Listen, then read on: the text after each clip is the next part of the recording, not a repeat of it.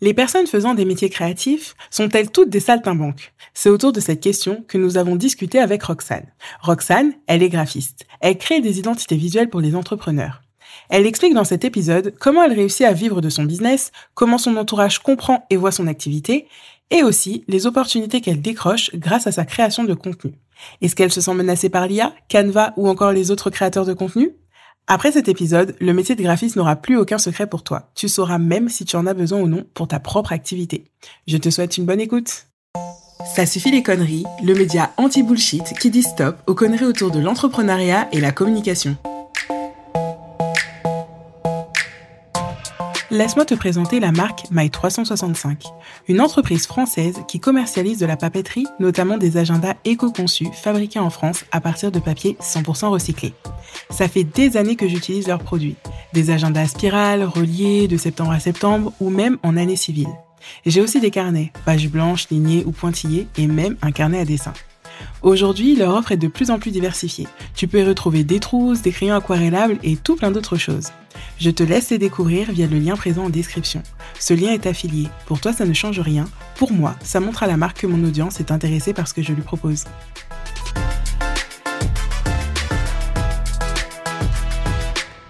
Bonjour Roxane et bienvenue sur le podcast.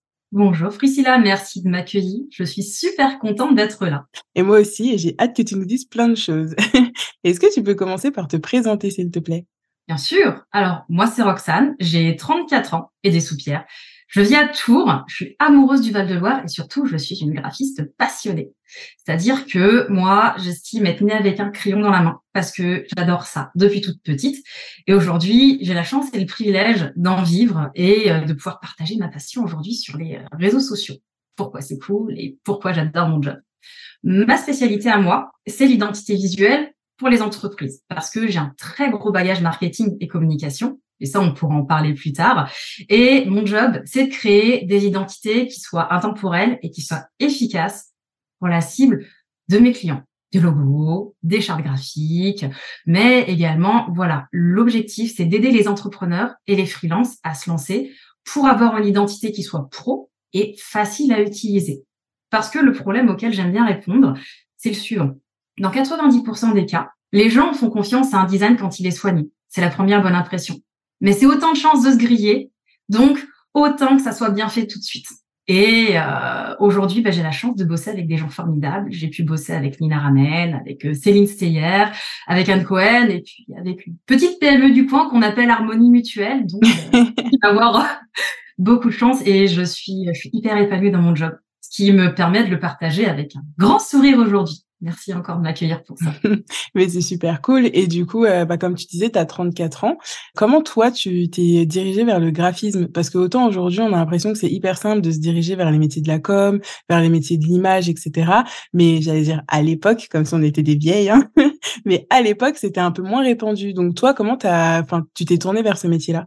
Alors, j'ai envie de dire par passion. Parce que je n'ai pas pu aller dans le graphisme tout de suite comme je voulais. Le dessin a toujours fait partie de ma vie. Quand j'étais toute petite, je participais à tous les concours de dessin que je pouvais. Mes cours ressemblaient plus à du dessin qu'à de l'écrit.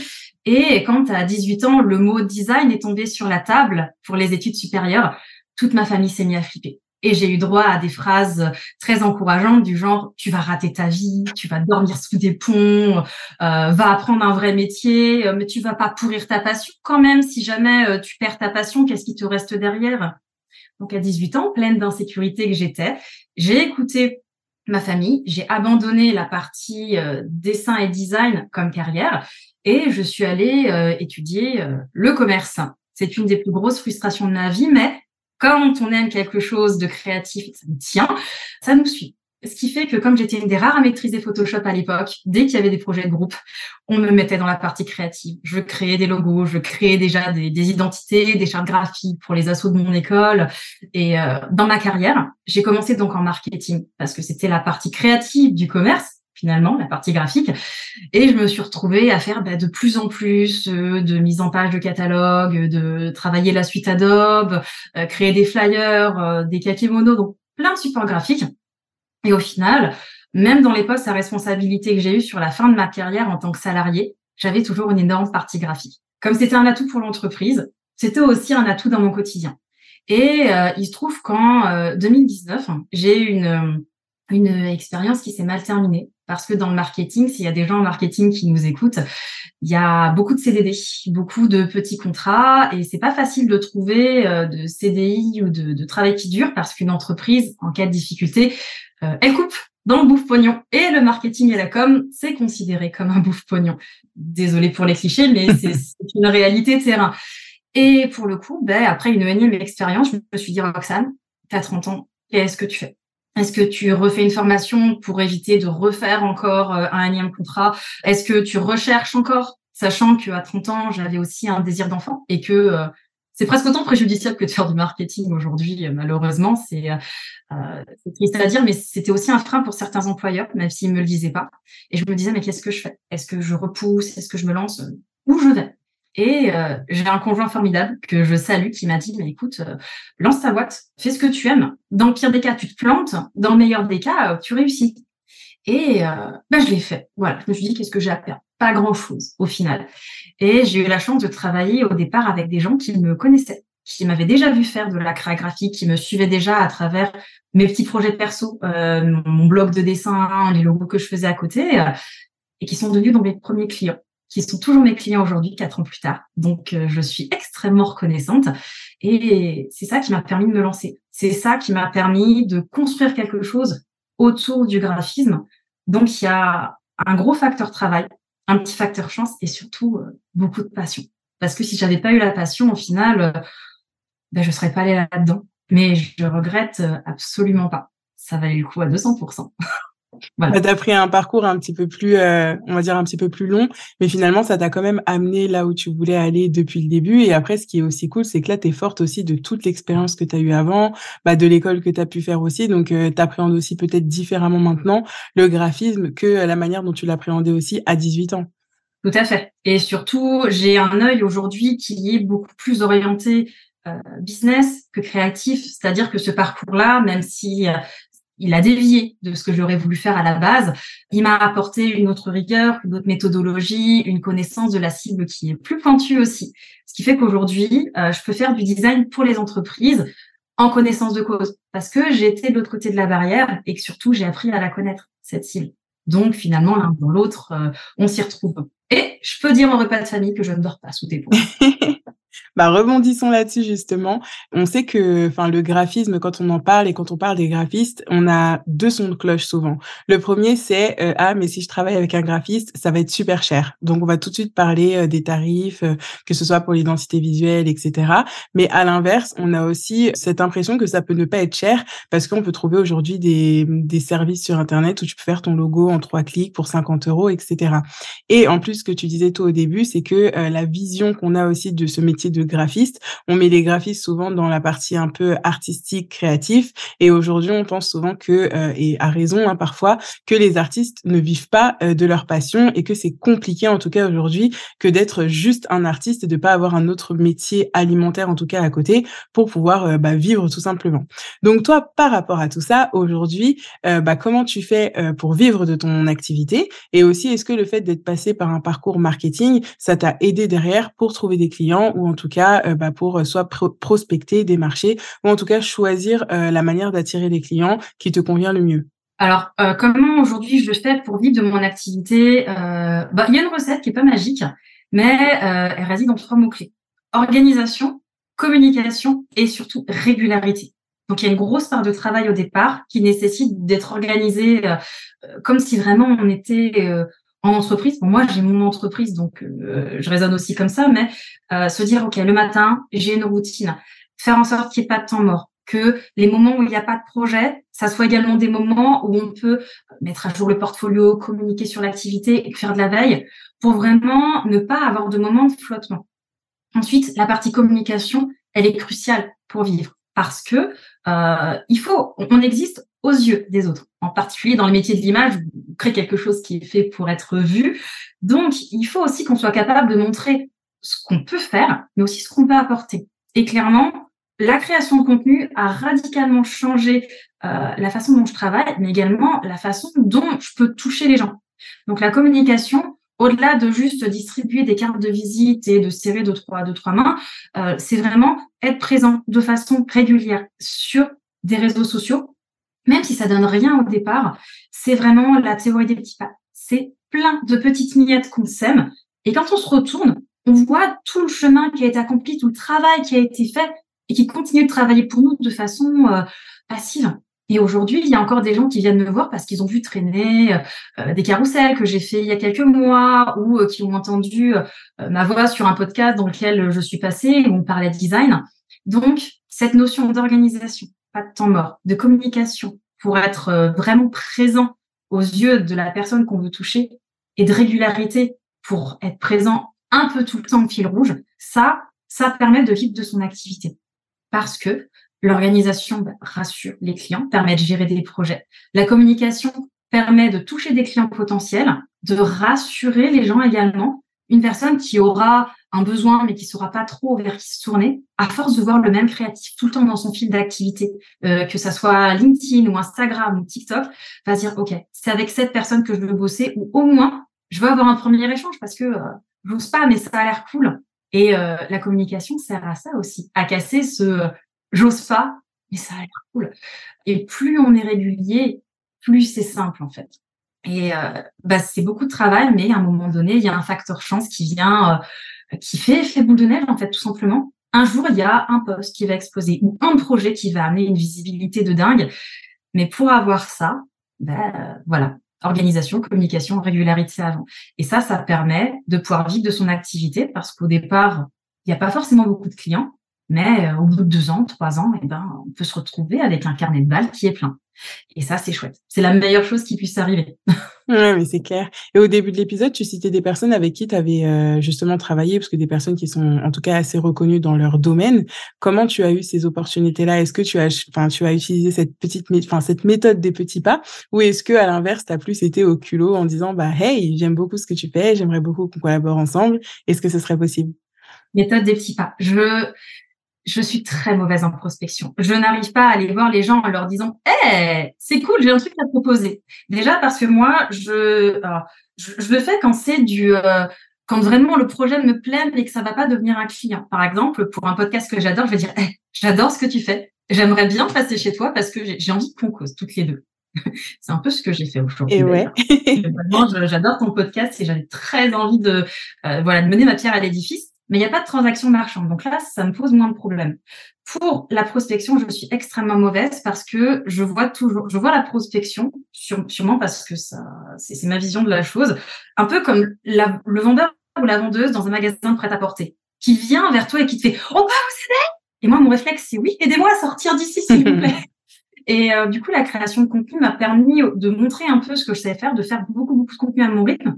Et c'est les gens qui viennent me voir en me disant « Écoute, j'aime beaucoup ce que tu fais, est-ce qu'on peut en discuter ?» Et je suis beaucoup plus à l'aise dans cette façon de travailler-là. Je donne, et les gens auprès de qui ça match, auprès de qui ça résonne, c'est eux qui viennent me voir. Comme ça, il n'y a pas de forcing, et ils aiment déjà bien ce que je fais, donc j'ai pas besoin de me mettre dans une position où je sais que je serai mal à l'aise. Voilà, c'est plus simple comme ça. Nina Ramel est venue me voir suite à un carrousel que j'ai fait pour le mouvement Ramène ta fraise, au tout début. J'avais fait un carrousel sur le thème de Star Wars pour expliquer que le mouvement était cool et qu'il fallait le rejoindre parce que son initiative était très chouette. Et elle m'a dit « Écoute, j'ai trouvé ton carrousel génial. J'aimerais bien qu'on bosse ensemble sur mon identité. » Cool. Et Nina Ramel a été aussi un peu mon facteur chance parce que beaucoup de gens, avec la visibilité qu'elle a, ont vu le travail qu'on a fait ensemble. Et du coup, Dan Noël, par exemple, qui est un youtubeur que j'aime beaucoup et que j'admirais, est venu me voir en disant « J'aimerais bien bosser avec toi. » Et là, tu te retournes, tu fais « Moi, moi. Vous êtes sûr ? » Et Ludovic Salem, c'est pareil. Je suivais son travail depuis un moment. Il m'a dit, mais en fait, j'aimerais bien qu'on bosse ensemble. Finalement, ça pourrait être cool. Et Céline Steyer, c'est aussi, à force de voir ses contenus et puis en échangeant avec Manon Verbert, qui est une autre créative que j'aime beaucoup, que je salue d'ailleurs, qui nous a mis en relation. Voilà, c'est souvent comme ça que ça s'est passé. Anne Cohen, c'est pareil. Elle avait vu mes carousels et mes contenus sur LinkedIn, elle m'a dit « Écoute, j'aime bien ce que tu fais, est-ce qu'il y a moyen qu'on discute ?» Et ça crée de belles histoires derrière parce que, il y a une espèce d'histoire d'amour à la base, une histoire d'amour de contenu. J'ai trouvé ça chouette ou j'ai trouvé ça drôle. Parce que j'ai aussi des clients qui viennent me voir en disant « J'adore tes canards. J'aurais pas parié un sec sur les canards, mais je peux pas passer une journée sans rire. » Donc, mes contenus, je les véhicule avec de l'humour et les gens viennent aussi pour les canards. Donc, au final, voilà, théorie des petits pas, mais on pourrait aussi appeler ça la théorie de la tarte tatin. Voilà, un résultat fabuleux qui arrive par accident. Parce que la tarte tatin, c'est ça, c'est un accident culinaire. Et voilà, moi, c'est comme ça que...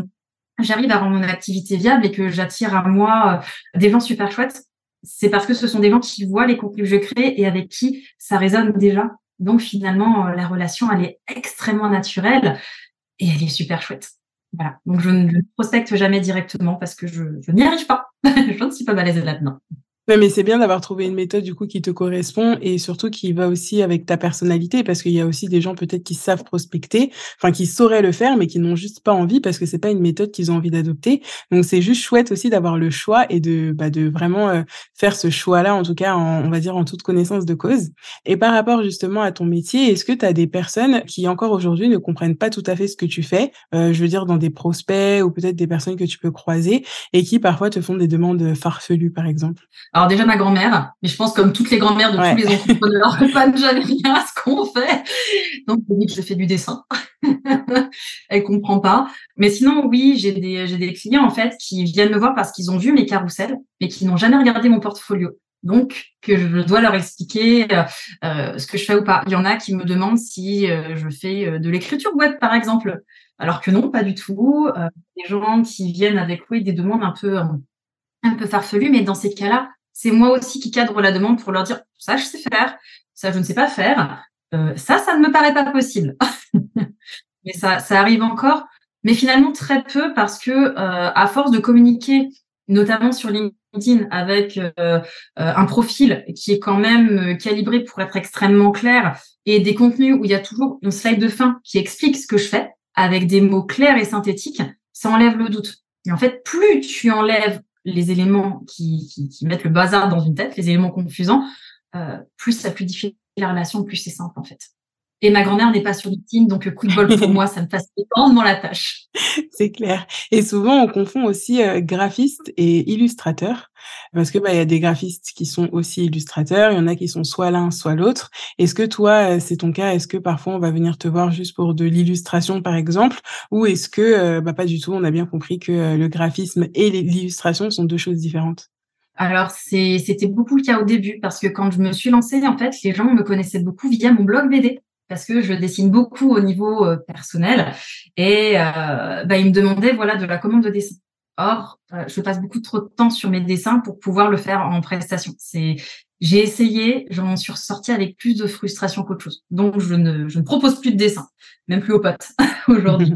Et quand des gens me le demandent, je leur explique que c'est en fonction du projet. Je peux aller dans la zone ou pas, mais que c'est pas forcément ma zone de confort. Et l'illustration et le design de logo, c'est pas du tout la même chose. Déjà, ce sont pas forcément les mêmes logiciels, ce sont pas forcément les mêmes contraintes et c'est pas non plus les mêmes cibles. Donc moi, comme je suis plutôt à l'aise avec une cible professionnelle B2B, je ne prends plus les projets d'illustration. Par contre, je refais la déco des toilettes quand tu veux. Ouais, donc oui, c'est vrai parce que par rapport au graphisme, le métier en lui-même, on le confond souvent avec plein de choses, tu vois. On peut demander à un graphiste un logo, mais un logo tout seul, tu vois. Donc du coup, comment tu l'utilises dans un certain univers. Il y a des gens aussi qui vont aller vers un graphiste pour faire un site internet, pour aller, je sais pas moi, illustrer un peu tout et n'importe quoi sur tous les projets différents. Tu as des personnes, comme tu disais, qui vont aussi venir voir un graphiste potentiellement pour refaire un site internet, mais même tout ce qui est partie SEO, etc. Enfin, vraiment tout. Donc, on a un peu l'impression que quand on va voir un graphiste, on sait pas vraiment pourquoi on va le voir, mais on tente sa chance pour lui demander s'il sait faire et peut-être que ça passe. C'est ça. C'est ça. Et ça arrive extrêmement souvent. Hein. L'idée, c'est d'avoir bien conscience de sa zone de confort, de ce qu'on va appeler aussi sa zone de génie, l'endroit où vraiment on est très, très bon, et de ses limites. Parce qu'on le fait tous à un moment donné, de prendre un projet parce qu'on semble le faire, mais où on a des lacunes. Et si on doit passer plus de temps à faire de veille ou d'essais ou d'avoir un résultat qui soit même sur 20, on ne le fait plus après, ça vaut plus le coup.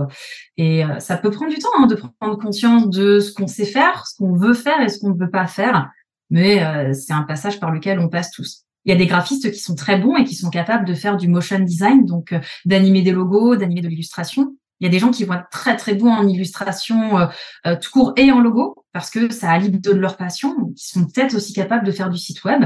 Et il y en a d'autres qui préféreront juste se concentrer sur certaines parties du travail parce que ils ont, entre guillemets, le luxe de pouvoir choisir ce qu'ils veulent faire et ne pas faire. Et d'autres qui, au contraire, ont envie de s'éclater partout. Et à partir du moment où ils peuvent le faire, eh ben, pourquoi pas, en fait. Le tout, c'est d'être à l'aise dans ce qu'on fait. Typiquement, moi, je me rends compte, plus j'avance, moins j'aime faire de l'opérationnel. Là, j'ai un client qui me connaît depuis un moment et qui m'a demandé de lui faire de la mise en page de carrousel pure et dure. J'ai accepté parce que c'était lui. Je regrette parce qu'au final, j'y trouve aucun plaisir parce qu'il y a beaucoup de retouches à faire et peu de création de mon côté. Donc, je sais là que je me suis mangé un mur. Je le ferai plus. Mais des fois, il faut se manger des murs pour savoir ce qui va pas. Donc, l'illustration, il y a des gens qui sont très, très bons dans l'illustration et dans les logos. Le tout, c'est d'être bien clair avec le client. Si tu sais faire et que tu aimes ça, vas-y. Si tu ne sais pas faire, si c'est un client, faut faire un peu attention quand même. Mais c'est pas les mêmes métiers et c'est pas les mêmes enjeux non plus. Faut juste avoir conscience de ça. Et tout à fait. Et aujourd'hui, il y a aussi beaucoup de graphistes, hein, comme beaucoup de métiers qui sont dans la communication visuelle, le marketing, etc. Et en plus, maintenant, on voit l'IA qui arrive de plus en plus, donc l'intelligence artificielle. Est-ce que toi, tu prends le parti de dire je suis contre l'IA, ou est-ce que tu prends le parti de dire l'IA, c'est quand même une aide qui peut être utilisée justement, être un atout en tout cas pour ton travail, ou est-ce que tu pars du principe que vraiment ceux qui utilisent l'IA, ce sont vraiment des personnes, entre guillemets, qui n'ont pas de compétences et qui se cachent derrière un outil pour pouvoir avancer. C'est un vrai point, la question de l'IA. Alors là, on va distinguer l'IA texte et l'IA image. On va faire une distinction entre les deux. Et j'ai un rejet fascination très fort pour les IA. Fascination parce que passer à côté aujourd'hui, c'est dangereux. Et surtout, il vaut mieux connaître et savoir pourquoi on aime et on n'aime pas plutôt que rejeter en bloc. Maintenant, l'IA pose énormément de questions. Déjà, concrètement parlant, la demande change. La demande, tout le monde veut connaître les IA, comment est-ce qu'on peut les intégrer au design. Des fois, il y a juste des gens que ça rassure de savoir que le créatif connaît les IA, juste parce que il ou elle va vouloir les intégrer dans sa com. Il y a aussi des vagues de tendances. Hein. À un moment donné, on a vu plein de photos à Midjourney, mais il y a également ce que je vais appeler la soupe Midjourney, la soupe IA, parce qu'il y a des très bons prompts et il y a des prompts qui sont extrêmement basiques et qu'on finit par reconnaître au premier coup d'œil. Ce qui fait que ce qui était une valeur ajoutée au début de l'effet de mode, aujourd'hui est juste devenu quelque chose de générique, presque de la soupe au final. Enfin, moi, des fois, je le vois comme ça. C'est encore une illustration Midjourney, quoi. C'est, moi aussi, je le vois comme ça. Voilà. Et c'est surtout que l'IA, elle peut pas répondre de façon pertinente à la demande d'un client. Alors, pour faire de la com pour soi, pourquoi pas, mais par contre, l'IA, elle est dénuée d'émotion. Or, ce qui est important dans le design, c'est l'émotion qu'on va susciter à la cible, parce que cette émotion-là doit être choisie avec justesse vis-à-vis d'un objectif. Est-ce que tu veux faire rire? Est-ce que tu veux convertir? Est-ce que tu veux… voilà. Et l'IA, aujourd'hui, elle n'est pas capable de ça. Elle peut pas créer pour une cible, elle peut pas créer de l'émotion. Elle peut faire des choses esthétiques, mais des fois, il va manquer un truc. Donc, pour soi, pourquoi pas. Pour un client, je sais pas. L'IA, elle est en avance, certes, mais par contre, elle a pas ce que je vais appeler le cran d'avance. C'est-à-dire que moi, quand je bosse, je pense pas seulement à ma cible. Par exemple, si je fais un design pour toi, Priscilla, je vais pas penser qu'à toi. Je vais penser à ta cible, voire peut-être parfois à la cible de ta cible. Et il faut avoir ce cran d'avance. Et ce cran d'avance-là, l'IA ne peut pas l'avoir parce qu'elle n'a pas forcément ton expérience, ton recul, ton ressenti qui est vachement important. Ça, c'est juste pour la partie, on va dire la partie business. Comme côté légal, l'IA image pose énormément de questions sur la propriété intellectuelle, les droits d'auteur. Et il se passe beaucoup de choses aux États-Unis. C'est-à-dire que l'IA aujourd'hui, de ce que j'en sais, elle prend tout ce qui existe sur le net. Elle fait un mélange, elle fait son mélange de pixels et elle en ressort des choses. Et du coup, il y a beaucoup d'illustrateurs qui se sentent floués dans leur travail, ce qu'ils ont mis 10 ans, 15 ans, 20 ans à maîtriser, aujourd'hui est ressorti en 3 secondes via Midjourney. Et si eux n'avaient pas créé ça, l'IA ne serait pas capable de le faire. Ce qui mène à d'autres débats. Quand on s'inspire de grands artistes, de Vinci ou autres, à quel moment est la copie, à quel moment est l'inspiration. Mais en attendant, sur le web, il y a une notion de propriété intellectuelle qui est vraiment mise sur la sellette.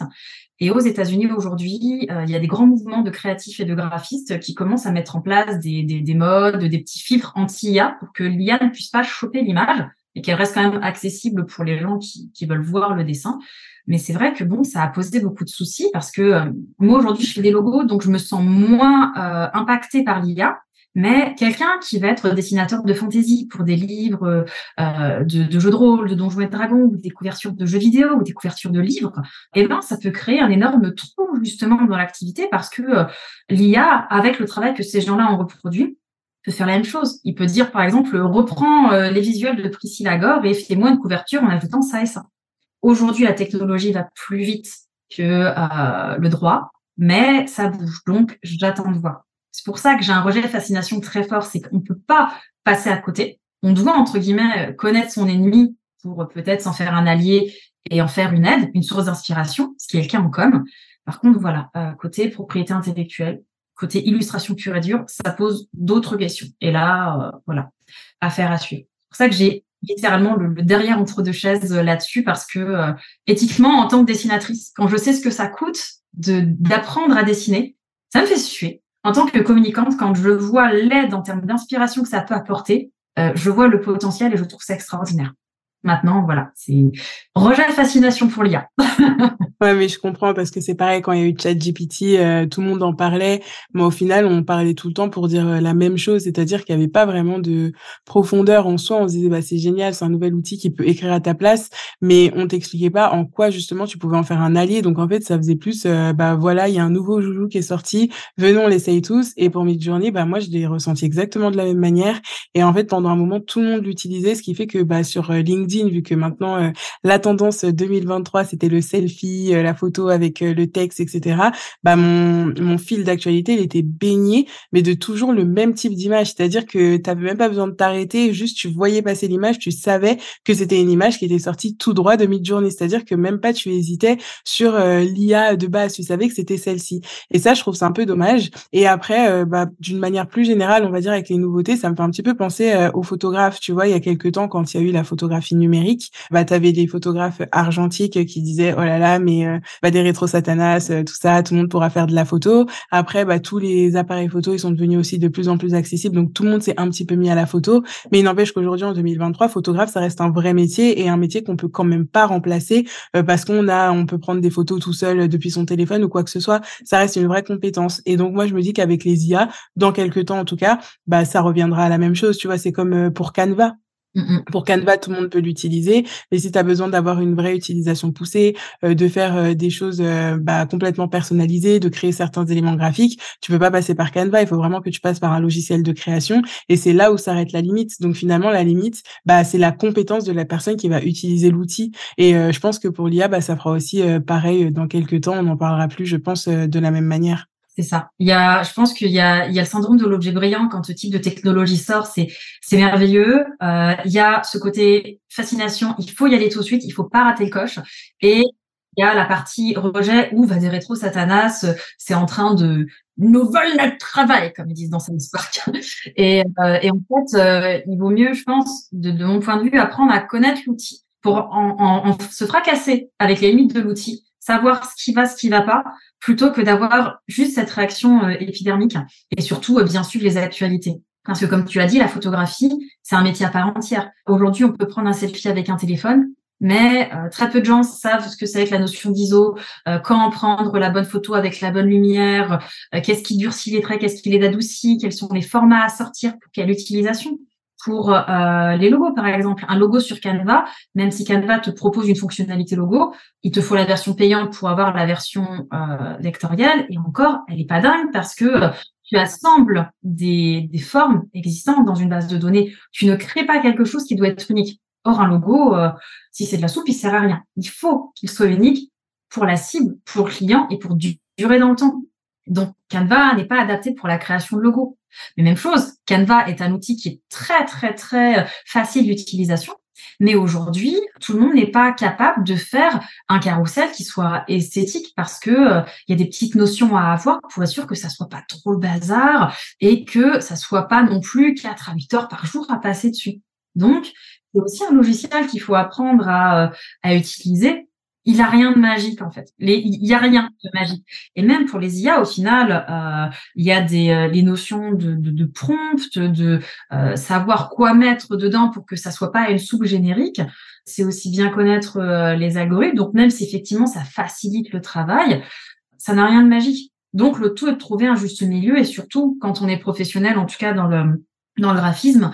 Je pense que c'est intéressant de se dire, OK, je connais suffisamment l'IA pour pouvoir justifier auprès de ma cible, de mes clients, pourquoi je peux faire de l'IA, pourquoi je ne le ferai pas, et surtout, quels sont les avantages et les inconvénients pour savoir, qu'est-ce qu'on apporte en plus, qu'est-ce que l'IA ne viendra pas remplacer.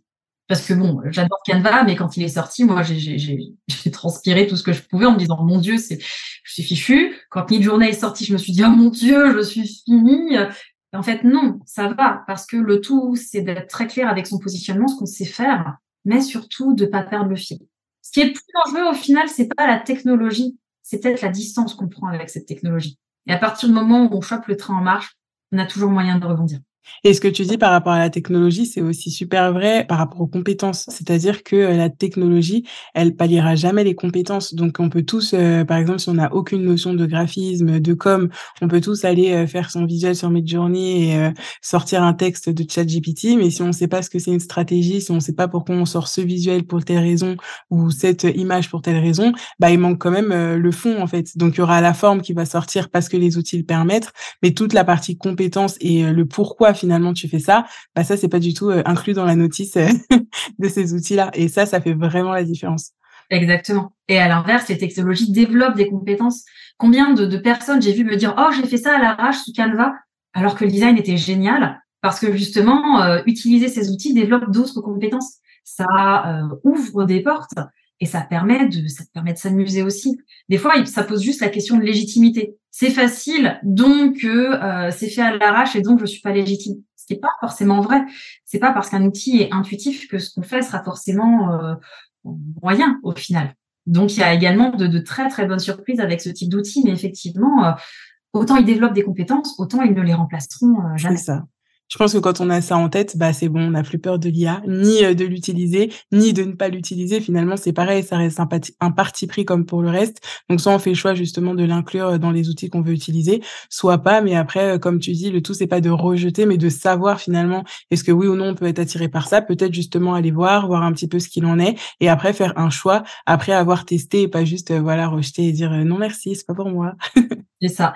La connaissance, c'est vraiment le pouvoir. Comprendre les choses permet d'avoir une main beaucoup plus sûre sur ce qu'on fait. Donc, il vaut mieux tester et ensuite prendre la décision plutôt que de rejeter de façon épidermique, même si c'est pas facile. Parce qu'honnêtement, quand Midjourney est sortie, je me suis sentie très, très mal vis-à-vis de tous les illustrateurs qui s'étaient fait prendre leur travail. Je me suis mis dans leur basket et je me suis dit, jamais j'utiliserai ça. Mais d'un autre côté, il fallait quand même comprendre ce que c'était que cette IA, qu'est-ce qu'il y avait derrière et pourquoi. Et voilà, les IA posent des problèmes, donc posent des questions et des débats dans pas mal de métiers plutôt. Chez les développeurs, par exemple, il y a beaucoup de développeurs à qui ChatGPT fait gagner énormément de temps, mais qui s'interrogent sur l'avenir de leur métier. À quel moment est-ce qu'ils embrassent la technologie pour gagner du temps? À quel moment ils changent leur fusil d'épaule? Mais en attendant, il faut savoir lire le code. Savoir si ChatGPT fait de la soupe ou quelque chose de super. Exactement. Et toujours, du coup, pour en revenir au métier du graphisme, il y a aussi aujourd'hui le métier de créateur de contenu, et les créateurs de contenu créent des visuels. Est-ce que aujourd'hui, toi, par exemple, en tant que graphiste, est-ce que aujourd'hui tu te définis aussi comme créatrice de contenu ou pas du tout? Parce que c'est aussi quelque chose que tu fais finalement, comme tu disais, pour attirer des clients à toi. Donc, est-ce que tu estimes que c'est une casquette supplémentaire ou est-ce que non? Oui, c'est une casquette supplémentaire aussi parce que ce sont deux choses, et aujourd'hui on peut presque dire de métiers, parce que créateur de contenu est devenu un métier, on va dire de métiers différents. Le graphiste, pur et dur, lui, il va créer des supports pour communiquer, et ces supports vont être plus ou moins complexes. Il va devoir les penser parfois pour le print, donc ce qui est imprimé, et pour le web. Et chaque graphiste va avoir sa spécialité. Ça peut être une identité visuelle, donc logo, charte graphique, mode d'emploi. Ça peut être le packaging aussi, tous les emballages de boîtes de lait, de cosmétiques, des bouteilles de vin aussi. C'est un métier à part entière. Tous les métiers du web aussi. Il y a des graphistes qui vont être spécialisés dans la partie design de sites web. Et ça peut être également spécialisé pour les professionnels ou les particuliers.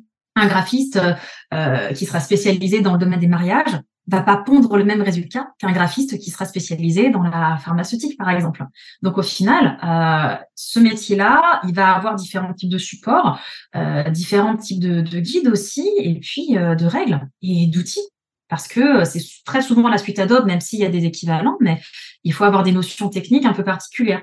La notion de bord perdu, donc c'est ce qui est coupé à l'impression et qu'on ne voit pas. La notion de pliage, parce que quand on fait, par exemple, une brochure qui est pliée, c'est de la géométrie dans l'espace. Qu'est-ce qui va dessus? Qu'est-ce qui va dessous? Qu'est-ce que tu retournes?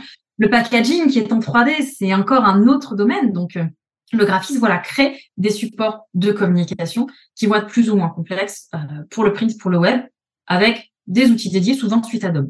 Mais on est dans la partie graphique pure.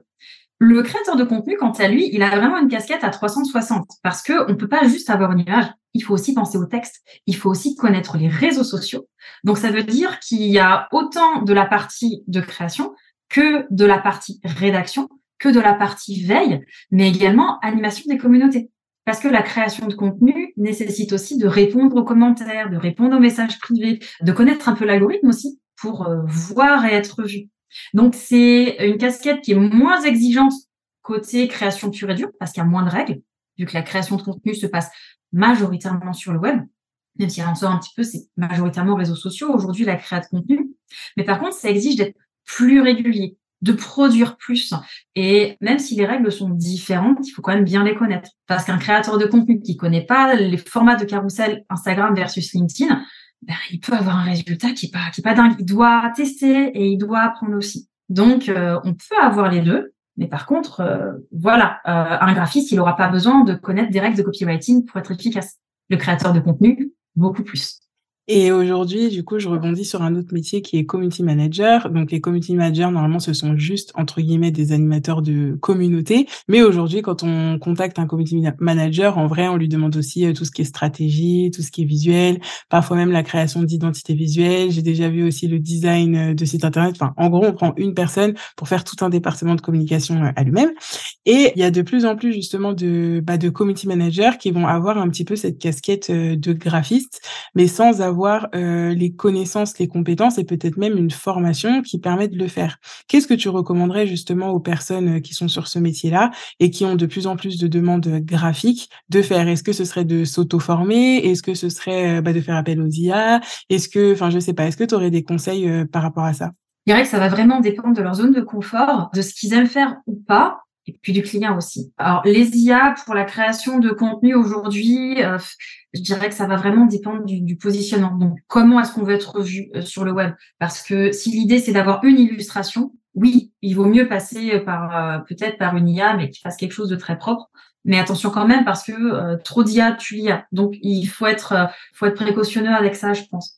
Je dirais que pour les community managers qui nous écoutent et qui veulent faire un peu de créa, il faut être curieux. N'hésitez pas à regarder des tutos, n'hésitez pas à tester des choses, à vous former. Vous n'avez pas forcément besoin aujourd'hui de connaître toute la suite Adobe pour faire de la création de contenu ou du social media management. Par contre, si un demain, on vous demande de faire une identité visuelle avec un logo, le faites pas sur Canva. Renseignez-vous sur les outils qui sont adaptés parce que il faut penser à l'usage final du client, de quoi il va avoir besoin après. Après, il ne faut pas vous fermer de porte. C'est-à-dire que si vous vous rendez compte qu'un client vous demande de faire une identité visuelle avec un logo, que vous êtes doué là-dedans, et que ça vous plaît, ben vous fermez pas de porte, en fait. Faut y aller. Il faut pas freiner la créativité. N'écoutez pas ce tonton qui vous dit que vous allez dormir sous des ponts et que vous allez rater. Testez. Voyez si ça vous plaît et voyez si vous avez envie de continuer là-dedans. Vaut mieux s'ouvrir des portes que s'enfermer et avoir le choix des portes qu'on ferme à la rigueur. Donc, il y a beaucoup de tutos aujourd'hui sur Internet qui permettent de s'améliorer. Et quand je parle de tutos, c'est YouTube, c'est TikTok, c'est des carousels sur Instagram, c'est même LinkedIn aujourd'hui. C'est des sites, mais c'est des plateformes aussi comme Skillshare ou Domestika. On a une ressource de savoir qui est monstrueuse. Donc, à partir du moment où ça vous plaît, testez et ensuite vous verrez. Si vous n'avez pas de budget, TikTok, YouTube, c'est déjà une très bonne base. Et puis ensuite, vous verrez peut-être pour faire des formations dans des écoles ou autres. Il y a des écoles qui proposent des petits modules de formation, des fois d'un mois, de plusieurs mois, pour renforcer des compétences là-dedans. Si vous sentez que ça vous plaît, tentez l'expérience en fait. Voilà. Théorie des petits pas, hein. Commencez petit, investissez pas 1000 balles dans une formation Adobe alors que vous avez eu une demande, mais allez-y tranquille. Regardez si ça vous plaît, regardez si vous êtes à l'aise, regardez si ça vous ouvre des portes ou au contraire si vous perdez du temps. Et puis ensuite, on avance tranquille, quoi. Il y a de la place pour tout le monde, en fait. C'est ça, c'est assez important. Faut pas se dire il y a déjà trop de monde sur ce créneau-là. Il y a du monde, mais par contre, un graphiste tout seul peut pas prendre 8 milliards de personnes sur Terre. Donc, il n'y a rien qui empêche de tester, de voir si ça fonctionne. Mais c'est exactement ce que j'allais te demander, que le métier de graphiste, il y en a de plus en plus. Et qu'est-ce que tu pourrais dire à quelqu'un, par exemple, qui vient juste de se lancer ou peut-être qui est en fin d'études, qui va se lancer bientôt et qui peut-être vient d'arriver sur les réseaux, vient d'arriver sur Instagram, sur LinkedIn et se dit « mais waouh, en fait, il y a déjà 1 million de graphistes. Comment je vais faire pour me faire une place et réussir à vivre de mon activité ?» Et ou même d'ailleurs trouver un métier, un CDD, CDI, un contrat salarié dans ce domaine-là. Qu'est-ce que tu pourrais conseiller? Théorie des petits pas. Vraiment, théorie des petits pas. Il ne faut pas hésiter à y aller tranquille parce que chaque pas réalisé, c'est déjà quelque chose qui est fait. Donc, il faut tester des choses et il ne faut pas hésiter à produire, à montrer ce qu'on fait. Alors, on en revient à la petite routine organisation, communication et régularité. Au départ, de toute façon, ça ne va pas se mettre en place tout de suite. Vous ne ferez pas 10 cas par mois le premier mois, à moins d'avoir ce facteur chance tout de suite ou le client qui vous file 10 cas par mois tout de suite, tout ce qu'on vous souhaite. Hein. Mais honnêtement, ça reste à la marge. Mais voilà, testez des choses, allez-y petit tranquille. Et si vous démarrez et que vous voyez qu'il y a du monde, eh ben c'est pas grave. Aujourd'hui, vous démarrez peut-être avec 2 abonnés. Dans 1 an, vous en aurez peut-être 500. Dans 2 ans, vous en aurez peut-être 2000. L'année d'après, peut-être que vous aurez buzzé, vous en aurez 20 000. Vous ne savez pas. Mais si vous ne testez pas, il se passera jamais rien. Donc, il faut tester pour voir si ça fonctionne. Il faut faire de la création de contenu parce que vous allez attirer à vous votre client idéal. Pas tous, hein, mais en tout cas, votre client idéal. Parce que l'objectif, c'est pas d'avoir la plus grosse vue. On n'est pas à la course à la plus grosse, hein, si je puis m'exprimer, mais avoir beaucoup de commentaires et beaucoup de likes, oui, ça donne de la visibilité. Mais il faut regarder combien de commandes vous avez déclenché derrière. Et je vais reprendre une phrase de Dan Noël que j'adore. Dan, si tu nous écoutes, il vaut mieux une petite qui frétille qu'une grosse qui se repose. C'est-à-dire qu'il vaut mieux une petite communauté, mais des gens qui sont engagés et potentiellement des clients derrière, voilà, que 40 000 abonnés, beaucoup de boulot de community management, mais aucune commande derrière. Et ça, c'est quelque chose qui se travaille avec la notion de positionnement, donc comment vous voulez être vu, et également la notion de qu'est-ce que vous êtes capable de prendre en termes de projet dans 1 mois. Votre but, c'est pas de tout prendre. Votre but, c'est d'avoir une boîte qui est stable.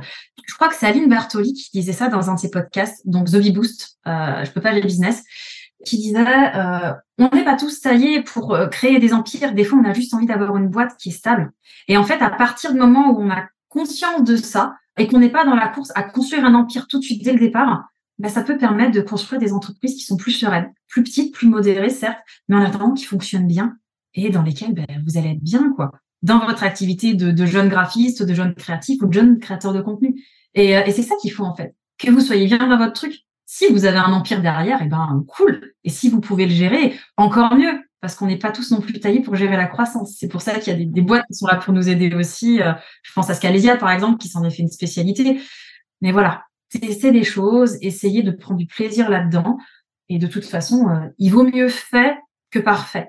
Donc, lancez-vous. Vous avez forcément un truc à apporter et ce truc est forcément chouette pour quelqu'un. Voilà. Écoute, Roxane, on va finir là-dessus parce que c'est une très belle conclusion.